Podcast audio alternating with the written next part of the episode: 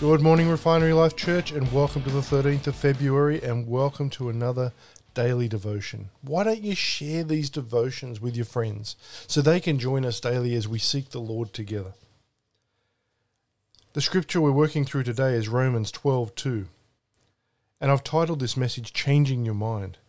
Romans 12:2 says, "Do not be conformed to this world, but be transformed by the renewing of your mind, that you may prove what is that good and acceptable and perfect will of God." Hallelujah for that. The best way to change your life is to change your thinking. And the best way to change your thinking is to change your mental diet. What does a healthy mental diet include? Psalm 37:3 tells us to feed on his faithfulness. Jeremiah 15:16 says your words were found and I ate them. And your word was to me the joy and rejoicing of my heart. We can always ask Jesus to give us good nutrition. In John, he promises to lead us to find pasture. That's John 10:9.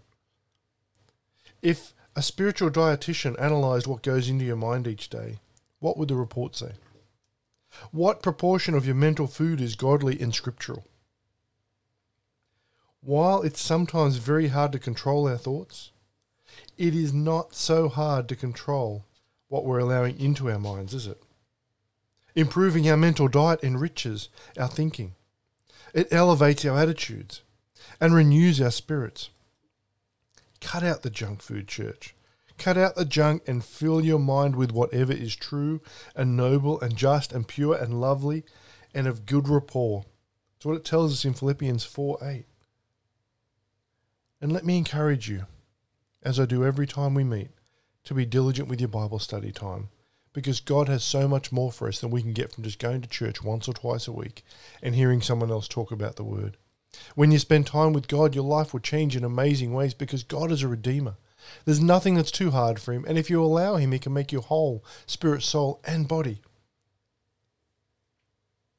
And you're important to God, you know that, but you're also important to us at the refinery. So when it comes to prayer, we believe that God wants to meet your needs and reveal His promises directly to you. So whatever you're concerned about and need prayer for, we want to be here for you. Even if you just want to say hi, you can contact us on www.refinerylife.org or via any of our social media channels. Let me encourage you to share this message with a friend. Invite them to the Telegram group if they if they're on Telegram. And until tomorrow, stay in the blessings.